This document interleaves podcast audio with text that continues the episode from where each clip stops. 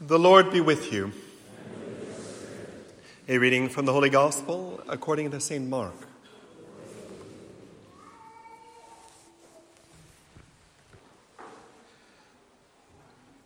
After leaving the mountain, Jesus and his disciples made their way through Galilee. And he did not want anyone to know because he was instructing his disciples. He was telling them, The Son of Man will be delivered into the hands of men. They will put him to death, and three days after he has been put to death, he will rise again. But they did not understand what he said and were afraid to ask him. They came to Capernaum, and when he was in the house, he asked them, What were you arguing about on the road? They said nothing because they had been arguing with them was they had been arguing which one of them was the greatest. So he sat down, called the twelve to him, and said, If anyone wants to be first, he must make himself last of all and servant of all. He then took a little child, set him in front of them, put his arms around him, and said to them, Anyone who welcomes one of these little children in my name welcomes me, and anyone who welcomes me welcomes not me, but the one who sent me. The Gospel of the Lord.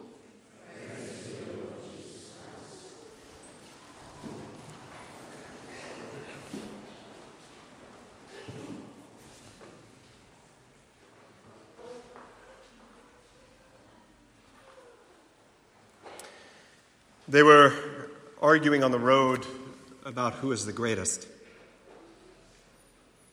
And I am reminded about humility by this gospel and the importance of humility.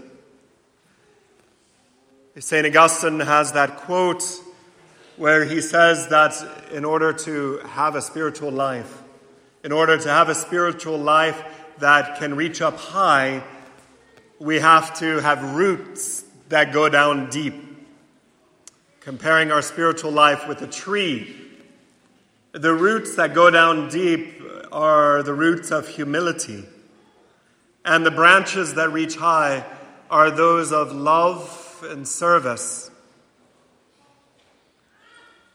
Humility, I, re- I remember thinking a lot about what is humility. And now that I've thought a lot about it, I don't need to anymore because I'm the epitome of humility, right? I am my greatest virtue, as we say. It's supposed to be a joke, but uh, you never know if people laugh or not. Remember my first homily I ever gave here, nobody laughed at my jokes. And then the next month, everybody said how funny I was. So I was like, why don't you laugh? But nevertheless, um, humility is uh, an important virtue to reflect upon because, you know, when we think of humility, we say how important it is and how admirable it is, but what does it mean? Because does it mean that I have to think I am very little and low? Does it mean I have to mistreat myself? Sometimes when we read the lives of saints, we can get that false impression. What is humility? Uh, it also seems to be in contradiction with having self confidence. Having confidence as I go forward in life. Because I'm always thinking, I am a worm. I am horrible. I am a worm. I am horrible. I... That's not humility. But what is humility then? It's definitely something different, but is it it's not this egotistical exaltation of self where I say I am the center, I am everything. That's for sure. That's not humility. It's also not this fixation saying I am no good, I am horrible. I am no good, I am horrible. It's not that either. The bond between those two actions is the fact that I'm still saying I all the time. If I'm saying I am horrible, I am horrible, I'm still too fixated on myself. And I lack humility. Sometimes we call that navel gazing, looking at your belly button too much and saying, uh, I, I can't do anything right. Humility is something different altogether. It seems much more to be not fixated on where I stand in life. The apostles, they're looking in this passage to stand up high. Who is first? It's not either about who is last. That's not humility. It seems more to be a habit of consistently thinking of the other, thinking about what the other may need, what is objectively needed. And a person who has the habit of humility is someone who notices things going on around them. A person with a hum- habit of humility is going to put order to their intention. Meaning, sure, we're going to, um, I don't know, do this or that for our own good. We're going to do a good job at work, let's say, for our own good, for our own ego, our own self confidence. There's a little bit of that in us, but that shouldn't be the primary reason. The number one reason why we do what is good is because it's good, because it's right, because it's true. I remember once when I was in uh, the novitiate, there was a debate that was put on between the brothers, and I was asked to debate on one side. And it was me versus another brother. And in the novitiate, you don't have anything to think about besides God and your studies, you know? So I was focusing on it, focusing on it, focusing on it.